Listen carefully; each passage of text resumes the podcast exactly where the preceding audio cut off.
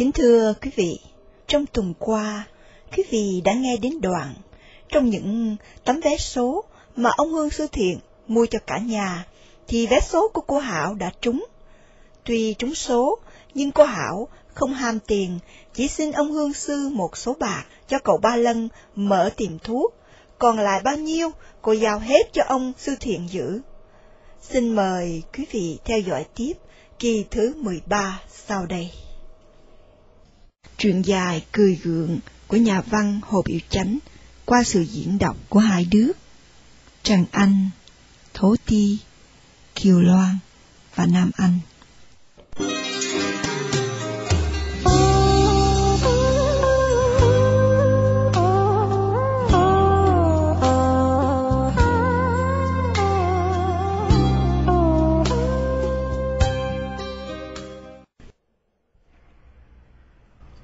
Con nói nghe phải nghĩa quá, không tham lam mà không kiêu hãnh, biết ân người làm ân, biết thương trong thân tộc.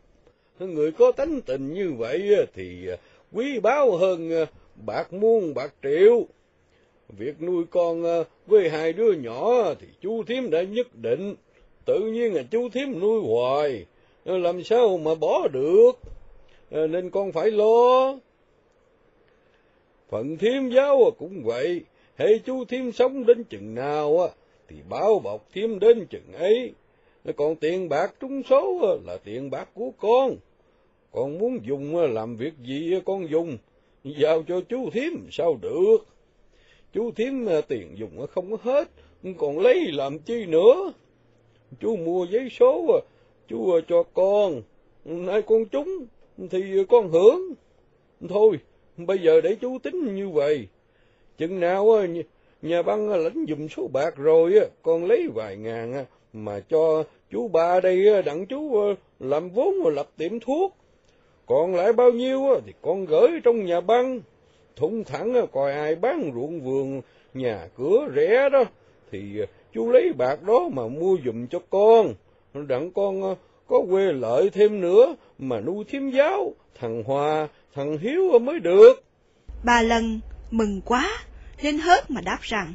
Ông tính thiệt là hay, nên mua một cái nhà cho chị.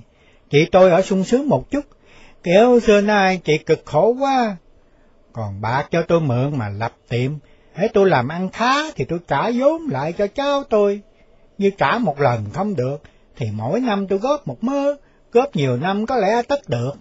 Ăn uống xong, rồi nói chuyện chơi tới 11 giờ khuya, ông Hương Sư mới cho xe hơi đưa mẹ con thím giáo với vợ chồng ba lân về.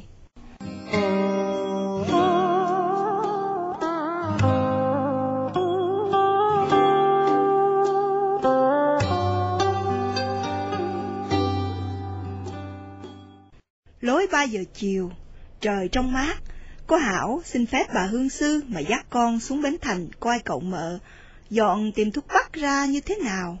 Bà Hương Sư đã cho phép, mà bà còn biểu lấy xe hơi mà đi, rồi à, luôn dịp chạy thẳng vô chợ lớn, trước cho sắp nhỏ hứng mát, sau mua ít cây hàng về may áo quần cho chúng nó. Cô Hảo thay đổi áo quần, đeo đồ nữ trang, sửa soạn cho sắp nhỏ, rồi mẹ con dắt nhau ra xe hơi mà đi. Xe chạy rồi, vợ chồng Hương Sư ngồi trên lầu mà uống nước trà. Bà mới hỏi với ông rằng, con hai lãnh bạc trúng số, nó cho cậu nó có hai ngàn, còn nó tới mười bốn muôn rưỡi, mình phải tính làm việc gì, có lợi dụng cho nó, chứ gửi trong nhà băng hoài hay sao? Lo gì, gửi trong băng cũng có lợi vậy chứ. Ờ, Tôi tính là để thủng thẳng coi gần đây có cái nhà nào bán thì tôi mua đặng cho thím giáo thím ở. Còn muốn làm lợi thì phải mua ruộng mới chắc, để coi ai bán ruộng rồi sẽ mua. Con nhỏ kỳ quá, trúng số được mấy muôn đồng bạc, mà nó coi cũng như không, nó không biết mừng, con nhà nghèo mà không ham tiền. Tính nó như vậy, tôi chịu lắm à. Vậy nó mua với số Thượng Hải Nó trúng nên thiên hạ không hay, chứ mà nó đánh số bên này nó trúng thì Nhật Trình nó la ó lên, rồi mặc sức mà ông lớn, ông nhỏ, bu lại mà cưới. Mình à, coi ý nó muốn à, lấy chồng hay không? Không, không có ý đó đâu, nó cứ lo nuôi con mà thôi. Bộ nó còn thương thằng Hồng Sương hay sao? Thương hay không thì không biết, chẳng bao giờ nó nói tới. Tôi vái cho nó không thèm lấy chồng, nên đặng nó hữu hỉ với mình. Nó thương hai đứa con của nó lắm mà, chắc nó không có lấy chồng đâu. Hai ông bà mới nói chuyện tới đó, thì có một tên bồi chạy lên thưa rằng. Bấm bà, có bà cả lên thăm ông bà. Bà cả nào? Bấm bà, bà cả ở dưới uh, láng dài. Hai ông bà nhìn nhau, miệng cười chúm chím. Ông hương sư biểu tên bồi xuống trước quay trầu nước, rồi ông nói với bà rằng. Chị cả chỉ lên đây chi vậy kìa.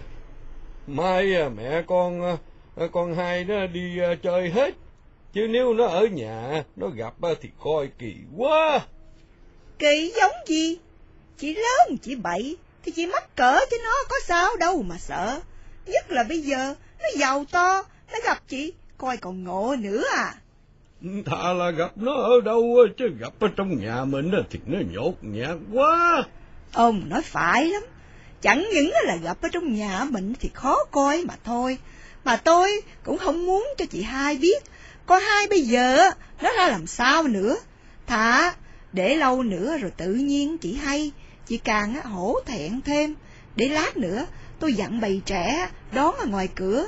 Nếu mà con hai đi chơi về mà chị cả còn ở đây thì biểu con hai đi thẳng lên thím giáo mà chơi. Tính như vậy hay lắm. Cho chị gặp bà dâu với cháu nội mà làm gì? Ông Hương Sư biểu bà xuống tiếp khách rồi lát ông sẽ xuống sau. Bà Hương Sư xuống lầu, thấy bà cả Hoàng mà lại có cô ban biện hồng hạnh và tú tài Tô Hồng Sương nữa. Bà chào hỏi và mời ngồi lăng xăng. Ông Hương Sư nghe có tiếng của Hồng Hạnh và Hồng Sương nói, ông mới thủng thỉnh đi xuống lầu. Ông chào chị dâu, mừng hai cháu, rồi hỏi rằng, Ở dưới bà con mình mạnh giỏi hết hả? Chị với hai cháu lên tới đây hồi nào? Hồng Sương đứng dậy thưa rằng, Thưa lên tới một giờ.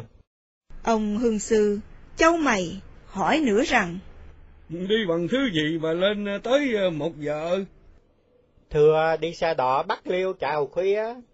Bị đường đi xa, má cháu mệt nên à, lên tới Sài Gòn cháu lấy phòng ngoài khách sạn cho má cháu nghỉ một lát.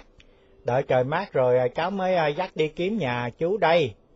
Lên trên này chơi hay có việc chi? Thưa lên thăm chú Thiếm. Bà Hương Sư bèn tiếp mà nói rằng, Nhà trên này rộng rãi quá, sao không đi thẳng lên đây mà nghỉ? Lại ở nhà ngủ làm chi cho bực bội vậy? Cô ban biện đáp rằng, Thưa, má cháu không có dám cực lòng chú tiếp, lại ở nhà ngủ cho gần bến xe, đặng khuya đi về cho tiện. Bà Hương Sư nghe nói như vậy, thì châu mày hỏi rằng, Ủa, khuya gì hay sao? Lên chơi hay có việc chi mà về gấp dữ vậy? Dạ thưa, cũng có chuyện, để à, một lát rồi má cháu à nói cho chú Tím nghe. Đi hết bỏ nhà không ai coi sóc, nên ở lâu không được. Bà cá Hoàng nãy giờ ngồi ăn trầu. Bây giờ bà nghe con mở hơi ra rồi, bà mới tặng hắn mà nói rằng Ở nhà không có ai hết, cực chẳng đã phải ráng mà đi đây. Mấy mẹ con tôi lên đây trước là thăm chú Thím. Sao nói việc nhà cho chú Thím rõ. Số là năm trước, lúa của còn cao giá. Vợ chồng tôi có mua một sở ruộng ở dưới kinh ở quan lộ. Vì ở trong nhà không đủ bạc, nên phải vay mượn của chài già ba chục ngàn.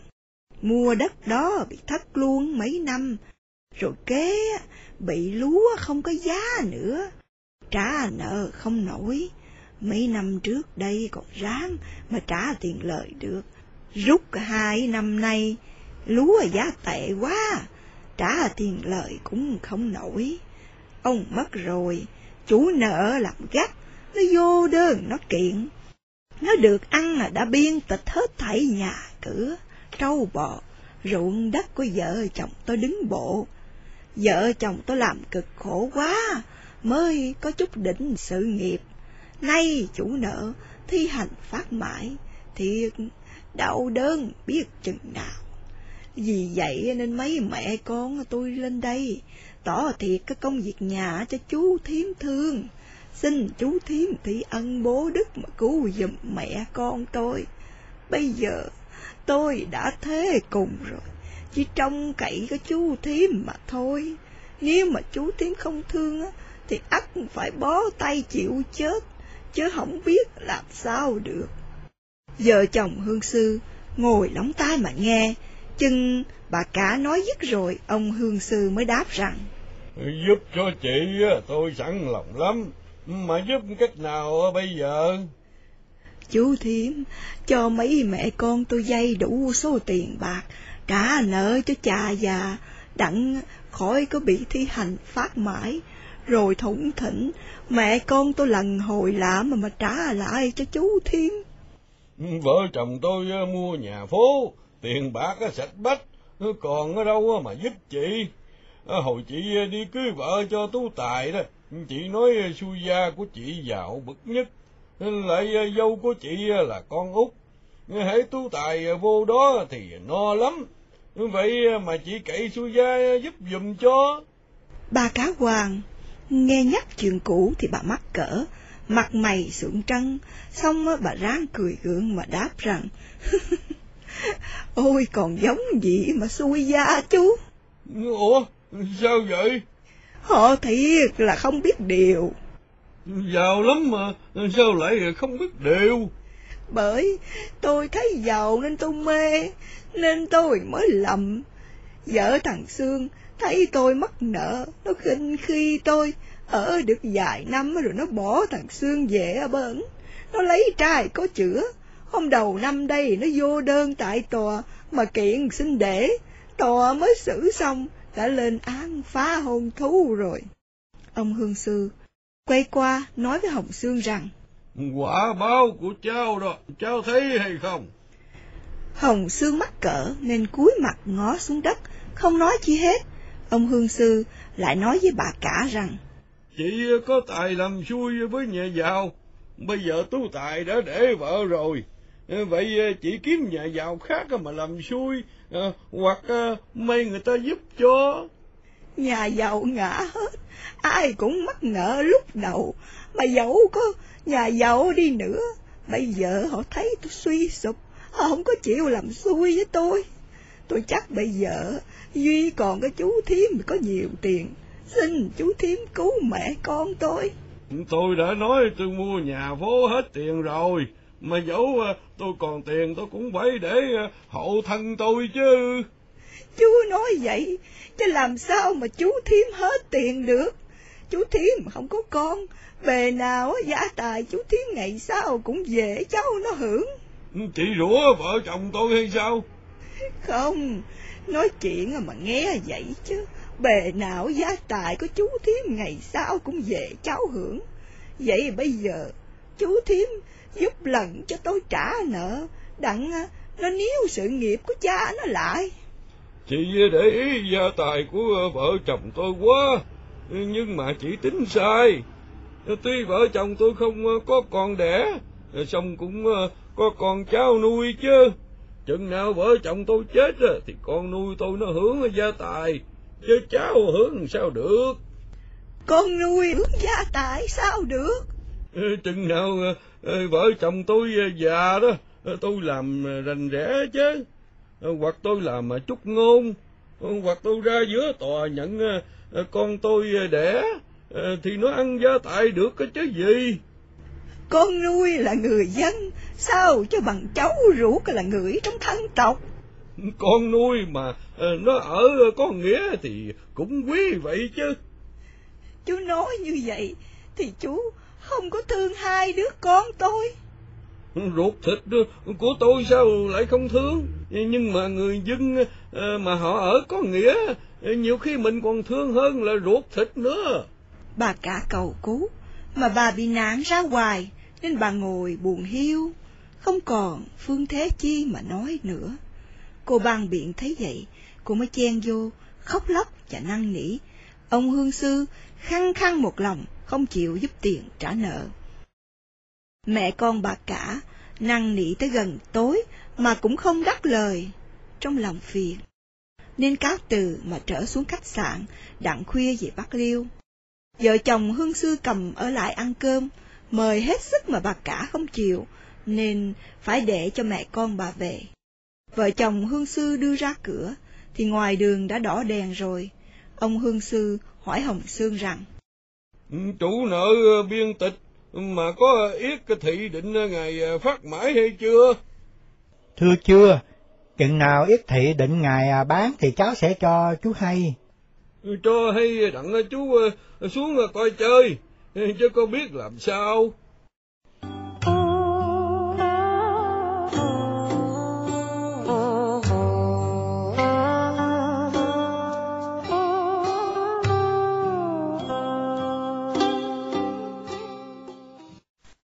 mẹ con bà cả. Vừa bước ra khỏi cửa ngõ thì xe hơi của cô Hảo về tới, quanh vô cửa. Hai đàn gặp nhau, mà vì trời đã tối rồi nên có lẽ không nhìn nhau được. Cô Hảo về, mà vợ chồng Hương Sư không thuộc việc mẹ con bà cả đến nhà cho cô hay, lại hỏi thăm ba lân dọn tiệm thuốc xong rồi hay chưa. Cô Hảo giúp được cho cậu làm ăn, thì cô lấy làm đắc ý nên nghe hỏi thăm cô liền đáp rằng, Dạ thưa, à, tiệm dọn à, xong hết rồi, dọn tốt quá, cậu con à, có nói ngày mai gì đây á, là sẽ xuống mời chú thím, xuống dự tiệc rượu khai trương. Thiệt ừ, vợ chồng ba lần mướn một căn phố lầu gần nhà ga xe lửa, dọn một tiệm thuốc bắc treo bản hiệu Kỳ Lân Đại Dược Phòng. Tủ kệ mới tinh, chứa đủ thứ cao đơn hoàn tán, biểu thằng Hòa thôi làm nhà in, về tiệm phụ coi bán thuốc. Tối bữa sau, vợ chồng Ba Lân lên mời vợ chồng Hương Sư xuống tiệm, dự tiệc khai trương. Lại căn dặn cô Hảo cũng phải đi, và dắt hai đứa nhỏ theo với. Tiệm rượu khai trương giòn rất trang hoàng, Ba Lân bịt khăn đen, bận áo lót mới, đi giày tay mới, đứng tiếp khách, bộ nghiêm chỉnh cao thượng, phải mặc danh y, khác tướng mạo thầy bói ngày trước xa lắm khách đông gần ba chục người, trừ vợ chồng hương sư cùng thiếm giáo điểu của Hảo ra, thì toàn là thầy thuốc với chủ tiệm bào chế thuốc, tiệc mãn. Vợ chồng hương sư với cô Hảo lên xe mà về, ông hương sư khen rằng, Chú Ba Lân làm coi được quá, chú có vốn, chú chế các thư thuốc như họ, chú bán ít năm ở đây chú giàu chứ gì.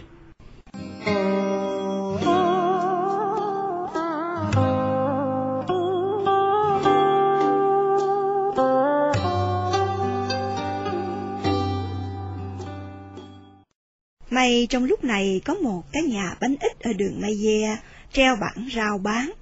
Cái nhà ấy ở cách nhà ông Hương Sư chừng vài trăm thước. Vợ chồng Hương Sư chắc cô Hảo lại coi, thấy nhà còn mới, đất cũng rộng, nên trả giá bảy ngàn mà mua liền, để tên cô Hảo đứng bộ. Mua nhà xong rồi, ông Hương Sư mới mua ghế, giường, tủ, gián, mà dọn rực rỡ, rồi biểu cô Hảo rước mẹ với em về đó mà ở cho thông thả, còn cô với hai đứa con của cô thì cũng ở luôn với vợ chồng Hương Sư. Vì bà Hương Sư không chịu chia lìa mẹ con cô. Tuy ở riêng, song ở gần, nên mỗi ngày có Hảo đều có dắt sắp nhỏ về thăm mẹ, hoặc thím giáo chạy lại chơi, hai nhà như một, đúng bực phong lưu, không ham tiền mà vẫn có tiền. Vợ chồng Hương Sư không con, mà bây giờ cũng như có con, mẹ con thím trước kia nhục nhã mà bây giờ lại được mọi người kính trọng. Ông trời, cắt cớ lắm.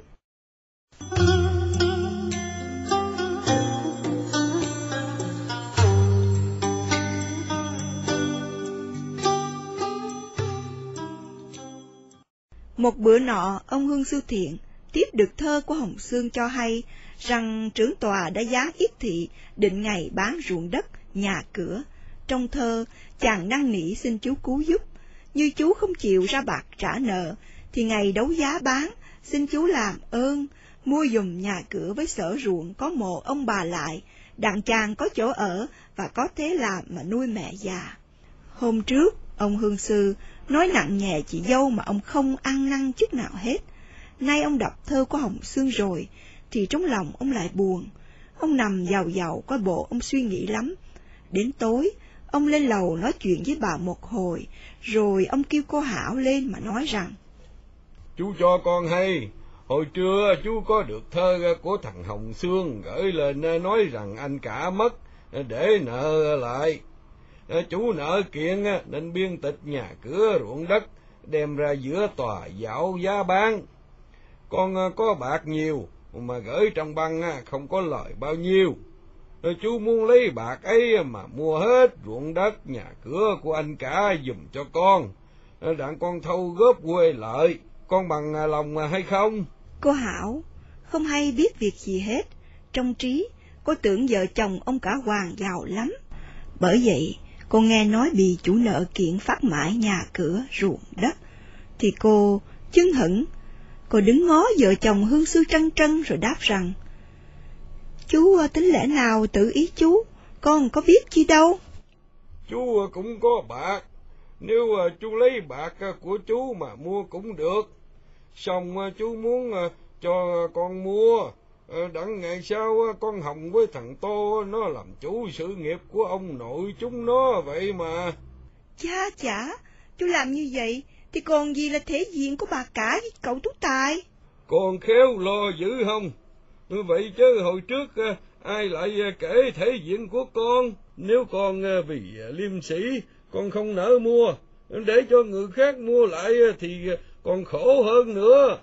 Con nói mà nghe, chứ chú liệu thế nào, phải thì thôi, con đâu dám cãi. Chú tính cho con mua, xong con chẳng cần ra mặt làm chi nên để tới bữa đấu giá đó chú dắt một ông à, trạng sư à, đi theo đặng à, ông đứng ông đấu giá cho thiên hạ khỏi biết con chừng đấu xong rồi đó ông sẽ nói với tòa sang tên cho con đứng làm như vậy thiên hạ biết sao nổi?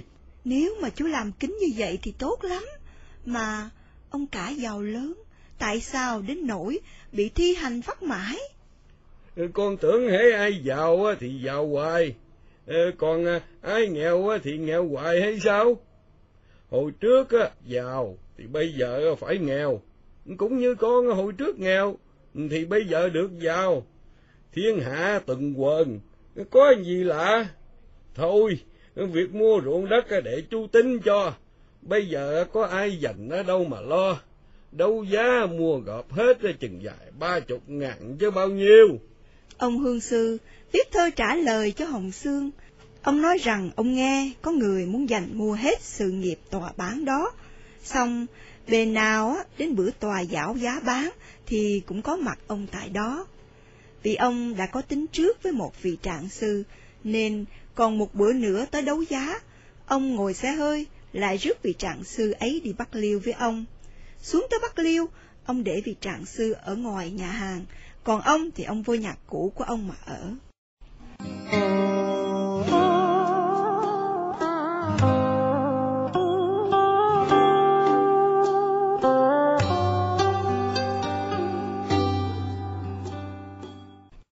Xe ngừng trước cửa, thì ông thấy bà cả với cô ban biện hồng hạnh và tú tài hồng xương đã trực sẵn trong nhà mà rước ông.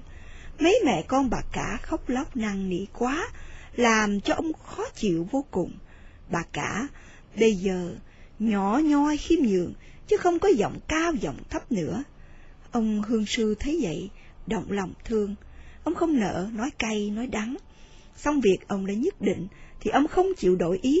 Ông cứ nói, để mai ra đấu giá, nếu có rẻ thì ông sẽ mua dùm cho, bằng có mắt thì thôi.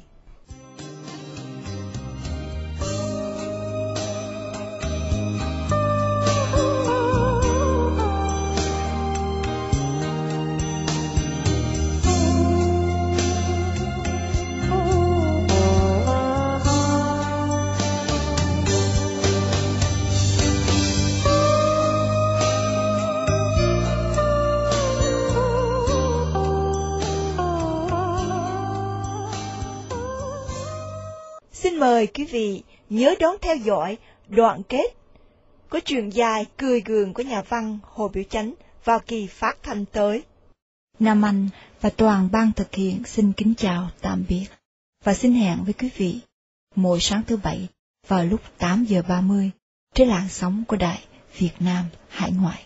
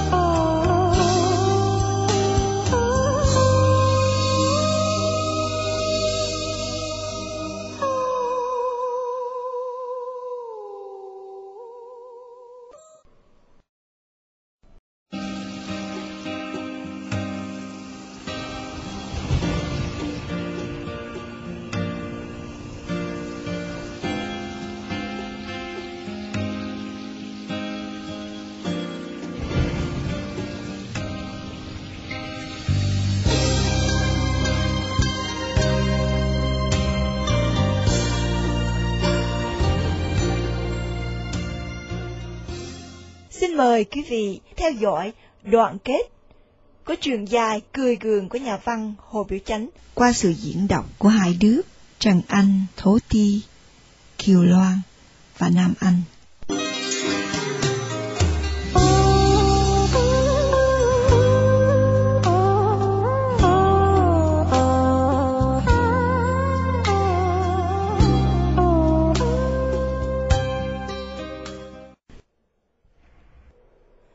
Bữa sau, ra giữa tòa, quan chánh tòa vừa ra giá, thì ông hương sư đấu trước.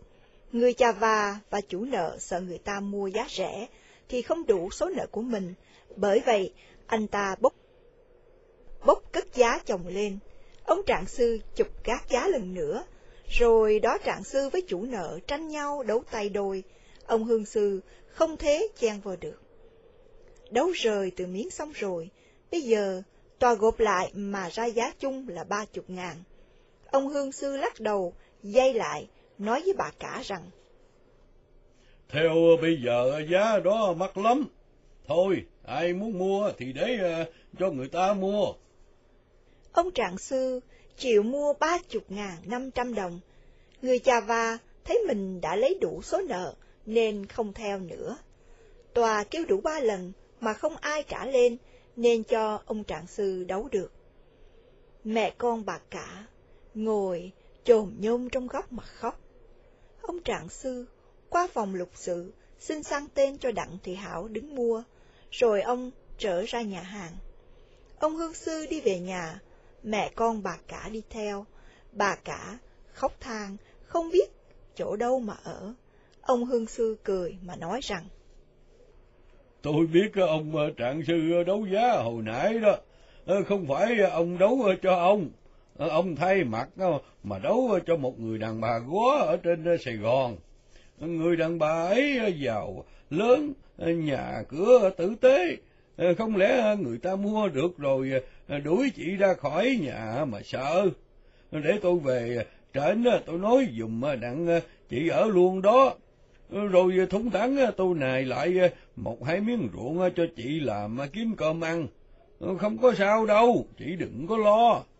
Bà cả lau nước mắt mà đáp rằng, nếu mà chú mà nói dùm được cho mẹ con tôi, tôi mang ơn chú lắm. Còn Hồng Sương vợ để lâu rồi, sao không kiếm chỗ mà lo vợ khác cho nó?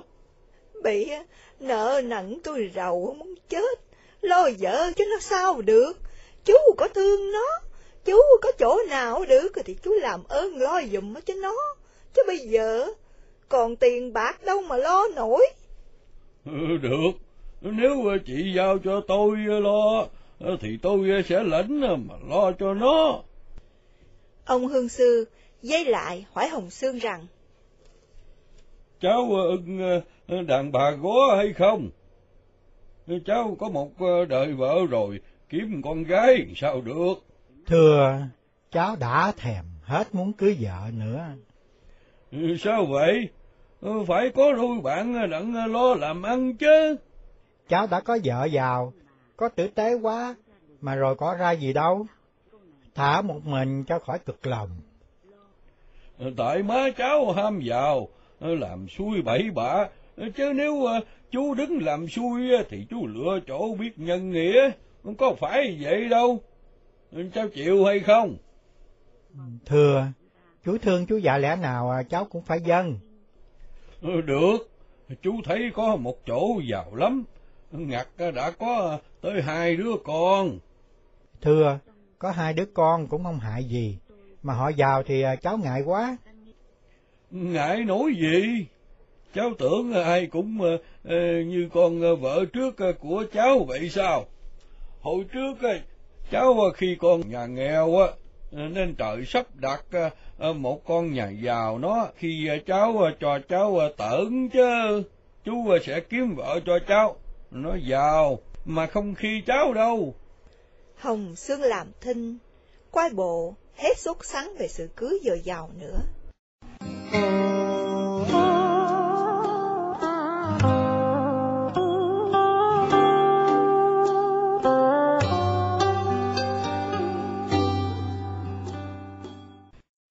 Ăn cơm rồi, mấy mẹ con bà cả từ dạ ông Hương Sư mà về trước.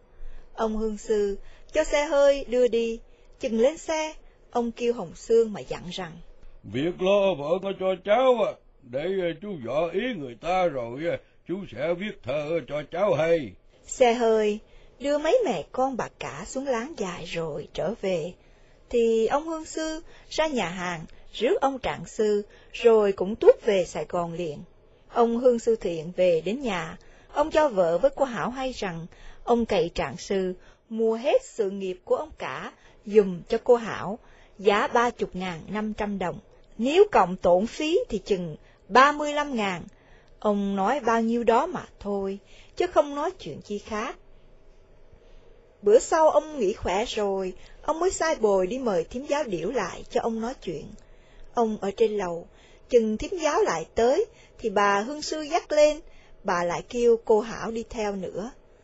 Ông hương sư mời thím giáo ngồi, liễu vợ với cô Hảo ngồi một bên, rồi ông chậm rãi nói rằng, Bữa nay tôi nói hết việc nhà cho thím giáo với à, à, con hai nghe.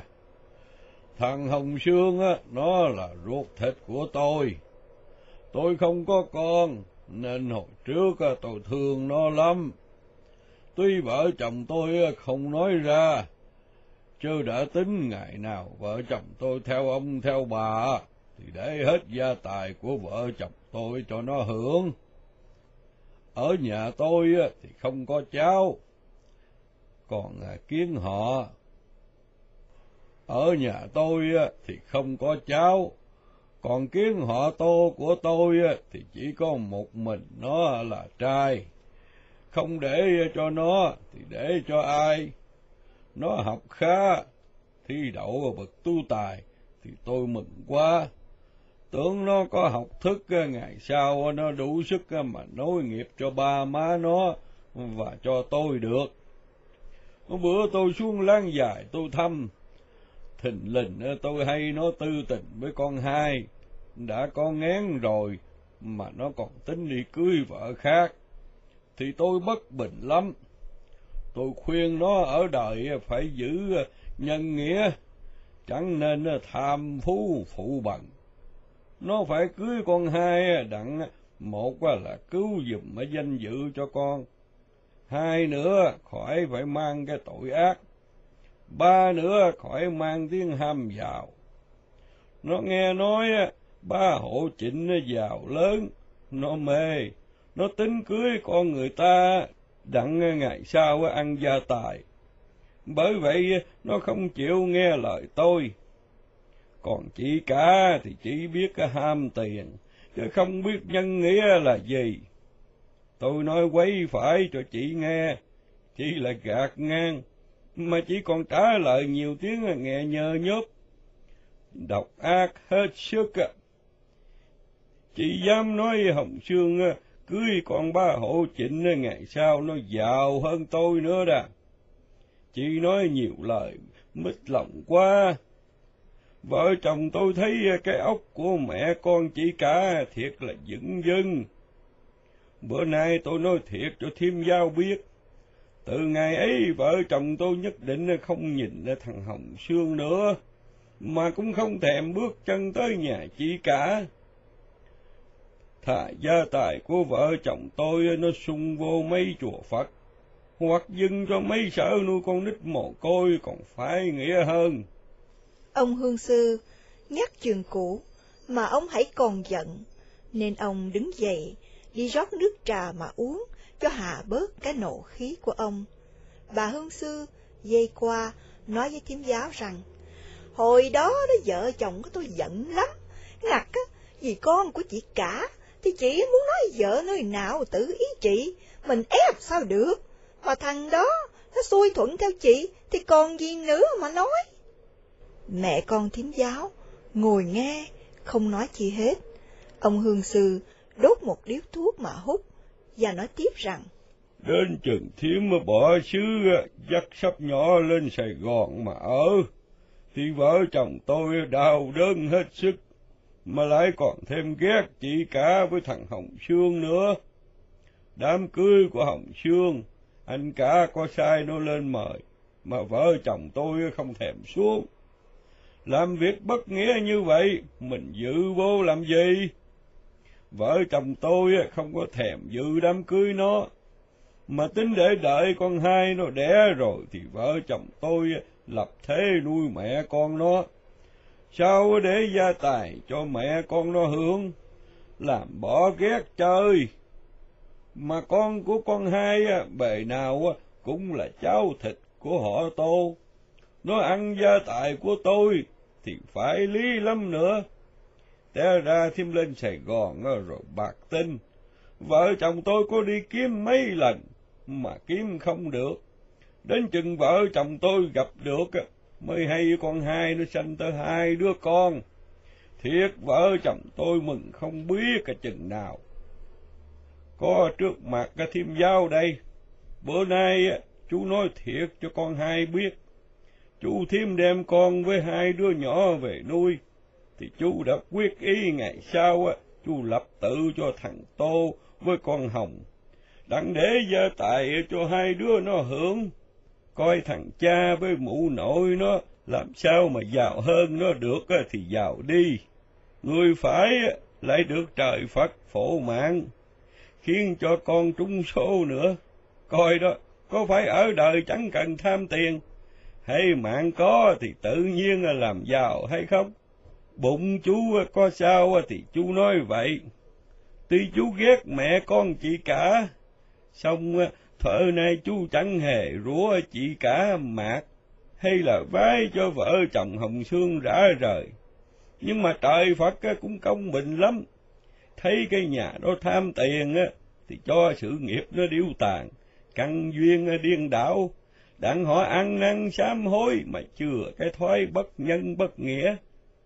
Bận chú về, đám ma anh cả, chú mới hay chị cả mua đất nên mắc nợ mấy muôn, không có thể trả nổi. Còn vợ của thằng Hồng Sương thì nó ý vào, nó không kể chồng với cha mẹ chồng chút nào hết. Nó thấy nhà suy sụp, nó lại bỏ đi về bên cha mẹ nó, rồi lấy trai có chữa, lại vô đơn kiện xin để ờ, tưng bừng. Còn hai với thêm giao nghĩ đó mà coi, có phải là quả báo đó hay không? chỉ cả cái tham tiền, bây giờ chỉ tàn mạc Hồng Sương ở bất Nghĩa lấy con, hai nó có chữa, bỏ đi cứ vợ vào, nên khiến vợ nó bây giờ lấy người khác có chữa, rồi cũng bỏ nó. Có vay có trả, lẽ trời thiệt là công bình. Ông Hương Sư nói tới đó, kế có một thằng bồi lên lấy bình nước đem chế thêm, nhưng ông ngừng lại, không muốn cho tôi tớ biết việc riêng của ông. Mẹ con thím giáo nghe rõ việc nhà của bà cả với việc vợ của Hồng Sương thì chắc lưỡi, lắc đầu, thở ra, chứ không đút miệng vô mà nói chi được. Ông hương sư đợi bồi xuống lầu rồi, ông mới nói tiếp rằng, Hôm trước à, mấy mẹ con chị cả à, có dắt nhau lên đây à, khóc lóc, nói chủ nợ kiện đã biên tịch gia tài hết, và xin hai vợ chồng tôi ra bạc dùm đang trả nợ. Nhân dịp ấy tôi mới nói chuyện phải, chuyện quấy cho mẹ con chị nghe. Tôi làm cho một sự mẹ con mắc cỡ dữ. Bữa nọ lên đó con hai mắc dắt sắp nhỏ đi chơi nên nó không gặp. Tôi nhớ hồi xe nó về tới cửa ngõ thì ba mẹ con chị cả vừa đi ra. Xong mắt trời tối nên nó không biết. Cô Hảo nói rằng, Thưa chú, hôm đó con thấy chứ, xong chừng vô nhà, chú thím không nói chuyện đó với con, nên con phải giả làm lơ như không có thấy. Bà Hương Sư cười ngất mà nói rằng, Con thấy hay sao? Nè, tôi không có bụng ác à, chứ phải tôi như người ta nha. Tôi cầm ở lại, cho tới mẹ con nó về, bẹo nó chơi á, thì chị cá, với Hồng Sương nó mắc cỡ chịu sao nổi. Ông Hương Sư nói rằng, Thôi, ai phải ai quấy có trời Phật biết. Mình làm nhục cho người ta mà làm chi. Sau đây Hồng Sương nó có gửi thơ cho tôi hay rằng tòa đã định ngày bán, và năn nỉ tôi xin ra bạc mua dùm lại. như mua hết không được thì cũng mua cái nhà với miếng ruộng có mộ má ông bà, đặng mẹ con nó có chỗ ở và có thể kiếm cơm ăn. Thiệt tôi giận tôi không muốn can thiệp đến, mà chừng thấy thơ nó nói như vậy thì tôi động lòng. Tôi mới nói ờ, việc đó là cho con hai hay, và tính để ờ, nó đứng ra mua đặng ờ, bị mặt cái chị cả chơi hôm xuống Bắc Liêu đấu giá mua, do nhờ trạng sư đứng trả giá, nên mẹ con chị cả không có về. Mà mẹ con chỉ khóc lóc than thở quá, thật tôi chịu không nổi. Bây giờ chị cả mềm mỏng nhỏ nhoi lắm, chứ không phải ý tiền ý thế như hồi trước nữa. Còn Hồng Sương thì nó ăn năn, nó thất kinh, hết tham cứ vợ giàu nữa rồi.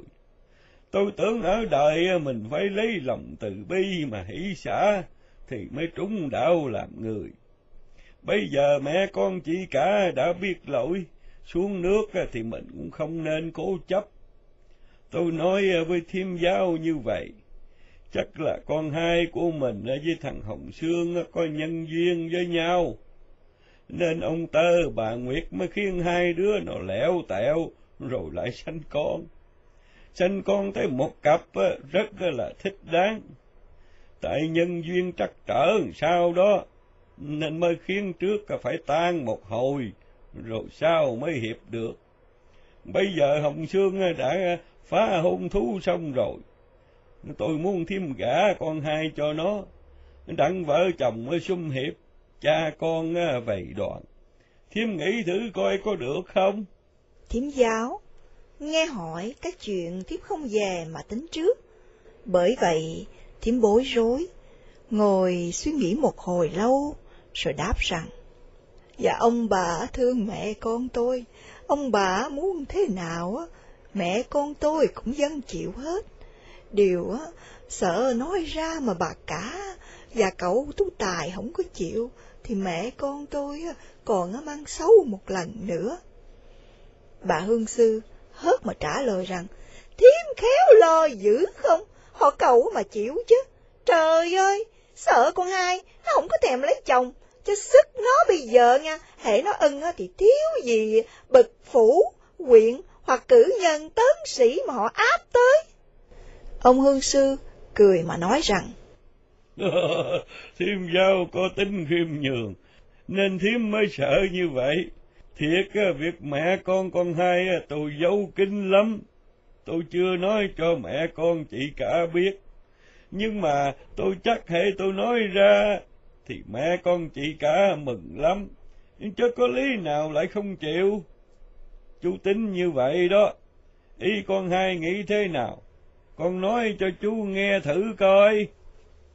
Cô Hảo liền đứng dậy, nói một cách rất quả quyết rằng, Dạ thưa chú thím, thân con nó nhơ nhuốc, chú thím ra công tắm gội, đặng cho thiên hạ, trông vào tưởng là trong sạch. Thân con nghèo nàn, chú thím thi ân tế độ, làm cho cả nhà đều được ấm no.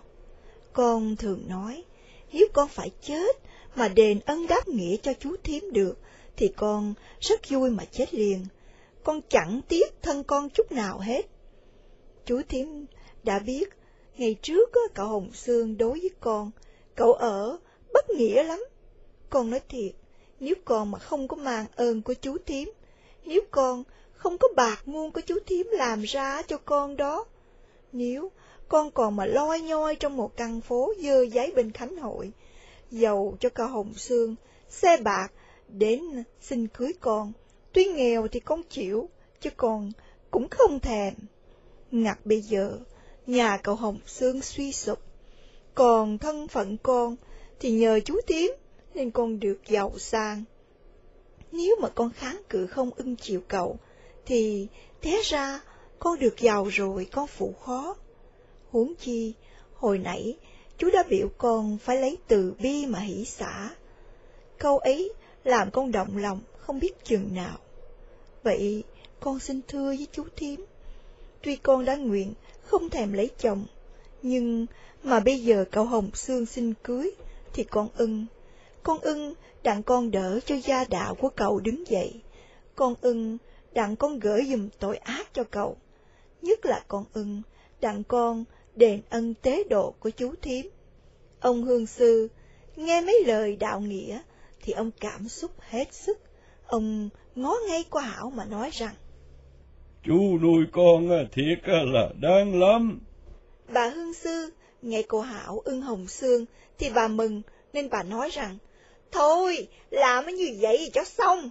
Này, mà như Hồng Sương à nó cưới con, về với láng dại thì về một mình, chớ tím mà không có cho đem hai đứa nhỏ theo đó. Hai đứa phải ở trên này đặng hữu hỷ với chú thím.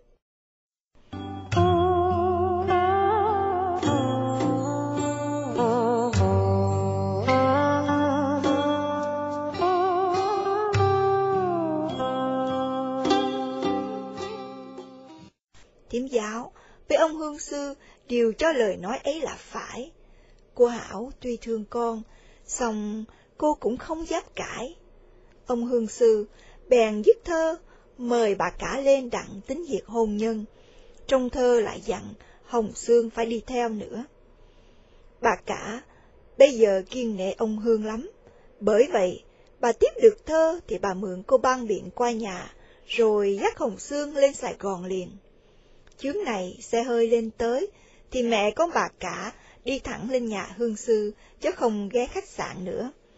Bà cả bận một cái áo xuyến cũ với một cái quần lạnh nhục nhục, còn Hồng Sương thì bận một bộ đồ tây bằng bố xám.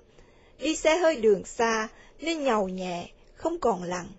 Bữa trưa ấy, cô Hảo dắt hai đứa con lại thăm mẹ, nên khi mẹ con bà cả đến thì không có cô ở nhà.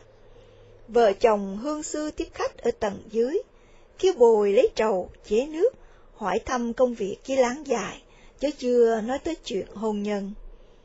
Cách chẳng bao lâu, cô Hảo đi chơi về, có mặc áo quần bằng lụa trắng, tay ôm dù cán cục với bóp đầm, chân mang giày cao gót. Con Hồng cũng mặc đồ như má nó, còn thằng Tô thì bận đồ tây cổ lật, quần nỉ vắng.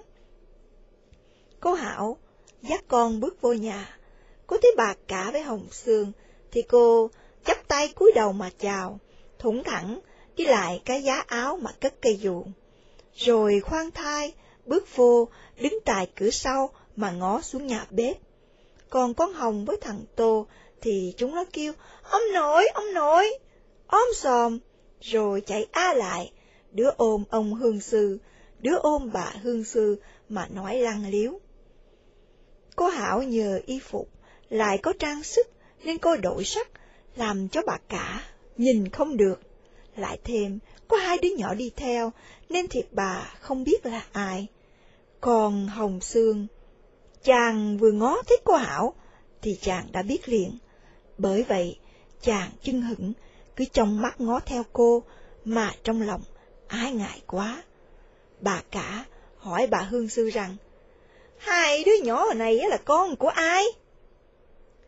Cháu nội của tôi. Thiêm nó làm sao mà có cháu nội được? Ha, ai mà dở như chị vậy? Có con trai mà không có cháu nội, vợ chồng tôi không có con, mà có cháu nội mới giỏi chứ. Hai đứa nó giống nhau quá, mà lại có một trạng. Bà Hương Sư nắm tay, chắc hai đứa nhỏ lại đứng ngay trước mặt Hồng Sương mà hỏi rằng, Cháu, coi có hai đứa này nó giống ai? Hồng Sương đứng dậy, ngó hai đứa nhỏ, rồi chảy nước mắt mà không dám rờ tới. Hai đứa nhỏ đứng nhìn Hồng Sương, ngó bà cả, rồi vụt chạy lại ôm má nó. Cô Hảo dây lại, bây giờ bà cả nhìn được rồi, nên bà đứng khựng một hồi, rồi nói rằng, cô, cô, cô này là con, con, con của... Bà Hương Sư hớt mà đáp rằng, phải, nó là con của thím giáo điểu, hồi trước là nó cậy trạng sư là mua hết sự sản của chị đó đà. Bà cả mắc cỡ, mặt sượng trân, hồng xương đứng sụi lơ, mà hai giọt nước mắt chảy xuống mặt. Ông Hương Sư không nỡ để cho mẹ con bà cả hổ thẹn nhiều hơn nữa, nên ông nói với bà cả rằng Nó trúng số mười mấy môn, nên nó giàu lắm. Nó mua nhà cho má nó ở gần đây. Nó lập tiệm cho cậu nó bán thuốc bắc ở dưới chợ Bến Thành. Nó còn tính sắm ruộng đất đặng thêm huê lợi, nên nó mới mượn trạng sư đấu giá mà mua hết đất của chị đó. Chị thấy cuộc đời hay chưa? Bà cả gượng cười ngọn nghẽn mà đáp rằng, bây giờ tôi mới thấy, tôi nghĩ lại thiệt tôi quấy quá, hồi đó tôi không nghe lời chú nó, mà tôi lại còn nói mít lòng chú nó nữa chứ, chắc tôi phải cạo đầu đi tu. Chị biết chị quấy cũng đủ rồi, mấy năm chị chịu buồn rầu, chị bị nhục nhã, thì chị chuộc cái tội của chị đã được rồi. Xong tôi khuyên chị đó, từ đây về sau đó, chị phải trừ cái chính tham, thì chị mới định tâm mà hưởng vui sướng được. Từ rẫy về sau, tôi cứ nghe lời chú nó, tôi không có dám cãi nữa. Mà cô đó sao lại có tới hai đứa con? Nó đẻ xong thai chứ sao? Cha chả, may dữ ha! Bà Hương Sư thấy bà cả mừng thì cười mà nói rằng, Chị nha, đừng có mừng nha, cháu nội của tôi chị bắt không được đâu, chị có giỏi lắm á, cầu bắt mẹ nó đó mà thôi. Thiếm nó nói làm sao, tôi phải nghe vậy, tôi đâu dám cãi. Ông Hương Sư biểu cô Hảo, sai bồi đi mời thiếm giáo lại chơi. Cô Hảo truyền lệnh rồi, cô qua trầu nước, ra vô như thường, không ái ngại gì hết. Cử chỉ của cô tự nhiên chừng nào, thì Hồng Sương càng khó chịu chừng nấy. Bởi vậy, chàng nhắc ghế ngồi trong góc, mắt cứ ngó cô, rồi ngó hai đứa nhỏ, mà không nói được một tiếng. Cách một lát, thím giáo điệu lại tới, quần áo nhổn nha, tóc lại vén khéo, tay xách giỏ trầu, chân mang giày nhung. Thím vừa bước vô cửa, thì bà cả la lên rằng, Thím giáo, thím mạnh giỏi ha, đi mấy năm này sao thím không về dưới chơi lần nào hết vậy? Thím giáo cười mà đáp rằng, Ủa, bà đây mà, thưa bà, mới lên tới. Thím lại thấy Hồng Sương đứng trong góc, đương chấp tay xá thím, thì thím nói rằng, có cậu Tú lên nữa mà. Bà Hương Sư kéo một cái ghế mà nói rằng, ngồi đi thím giáo, ngồi nói chuyện chơi thím. Bà cả với thím giáo nói chuyện, mà quái bộ bờ ngợ lắm. Ông Hương Sư muốn cho mọi người đều khoái cực lòng, nên ông khởi đầu nói rằng, Bữa nay tôi mới nói thiệt cho chị biết, chị chê con Hảo nghèo hèn, chị xô đuổi nó, để chị cưới con nhà giàu cho Hồng Sương. Tôi kiếm tôi nuôi mẹ con nó, bây giờ nó như vậy đó. Chị coi con của bá hộ bằng nó hay không? Nó trúng số mười mấy muôn, nó hay chị bị chủ nợ thi hành phát mãi, nó mua dùm hết gia tài của chị đặng à, để dành cho con của nó. Hôm tôi hay à, hồng xương phá hung thú, và chị cậy tôi kiếm chỗ mà cưới vợ khác cho nó. Thì tôi nghĩ bây giờ cưới chỗ nào cũng không bằng con Hảo. Cưới nó thì tiện mọi bề. Vậy à, tôi mới mời chị lên đây cho hai đàn giáp mặt nhau, coi có thuận ưng theo ý tôi muốn đó hay không.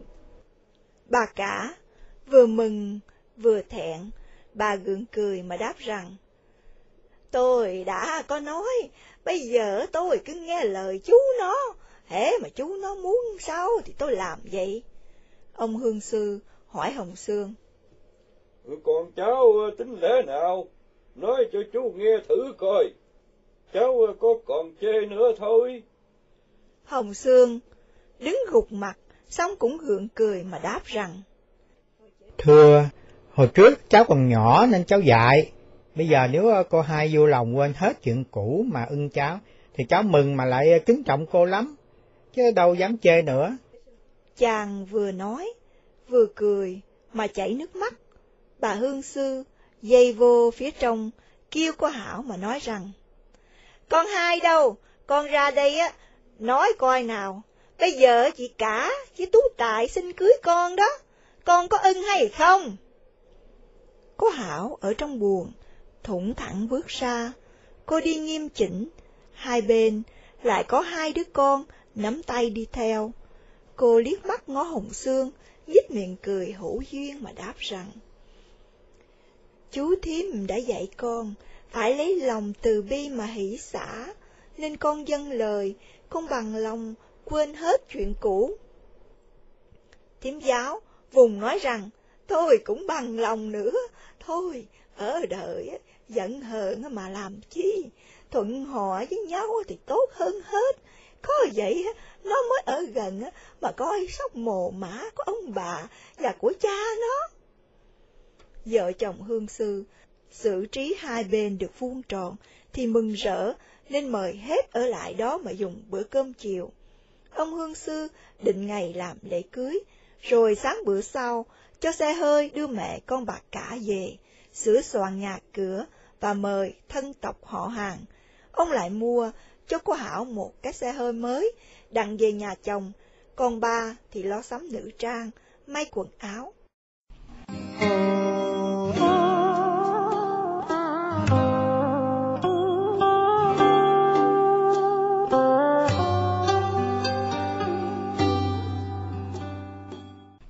Cô Hảo được phu thê tá hiệp, cô không quên cô Diệm Xuân nên ghé tiệm, cho cô nọ hay và mời cô nọ đi đám cưới. Đám cưới dọn tại nhà thiếm giáo điểu, họ đàn trai lên hai xe, hiệp với vợ chồng Hương Sư Thiện, rồi lại đàn gái. Làm lễ xong rồi, bà cả đứng trình với hai họ mà xin rước dâu.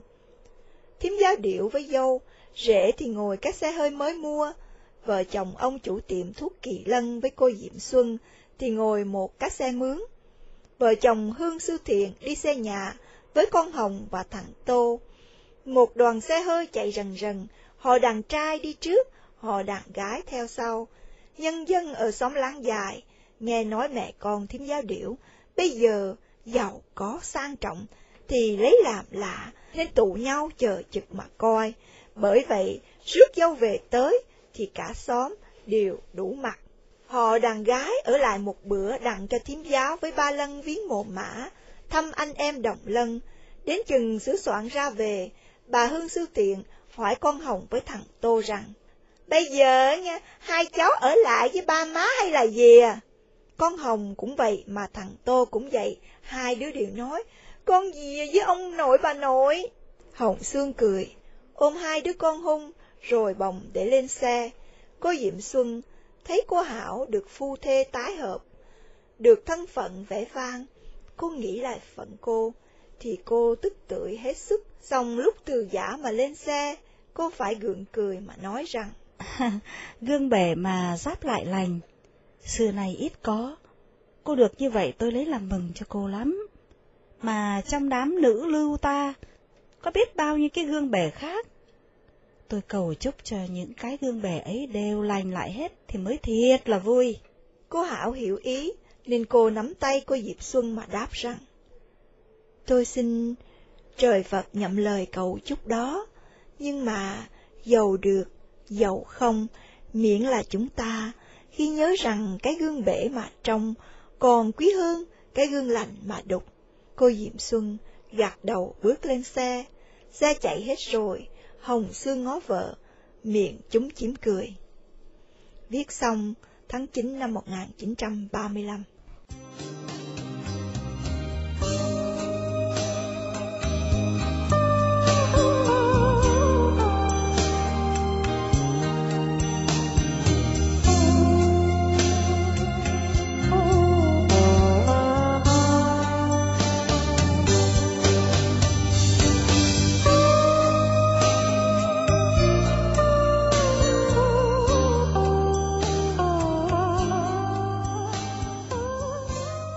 Nam Anh và toàn ban thực hiện xin kính chào tạm biệt và xin hẹn với quý vị mỗi sáng thứ bảy vào lúc 8 giờ 30 trên làn sóng của Đài Việt Nam Hải Ngoại.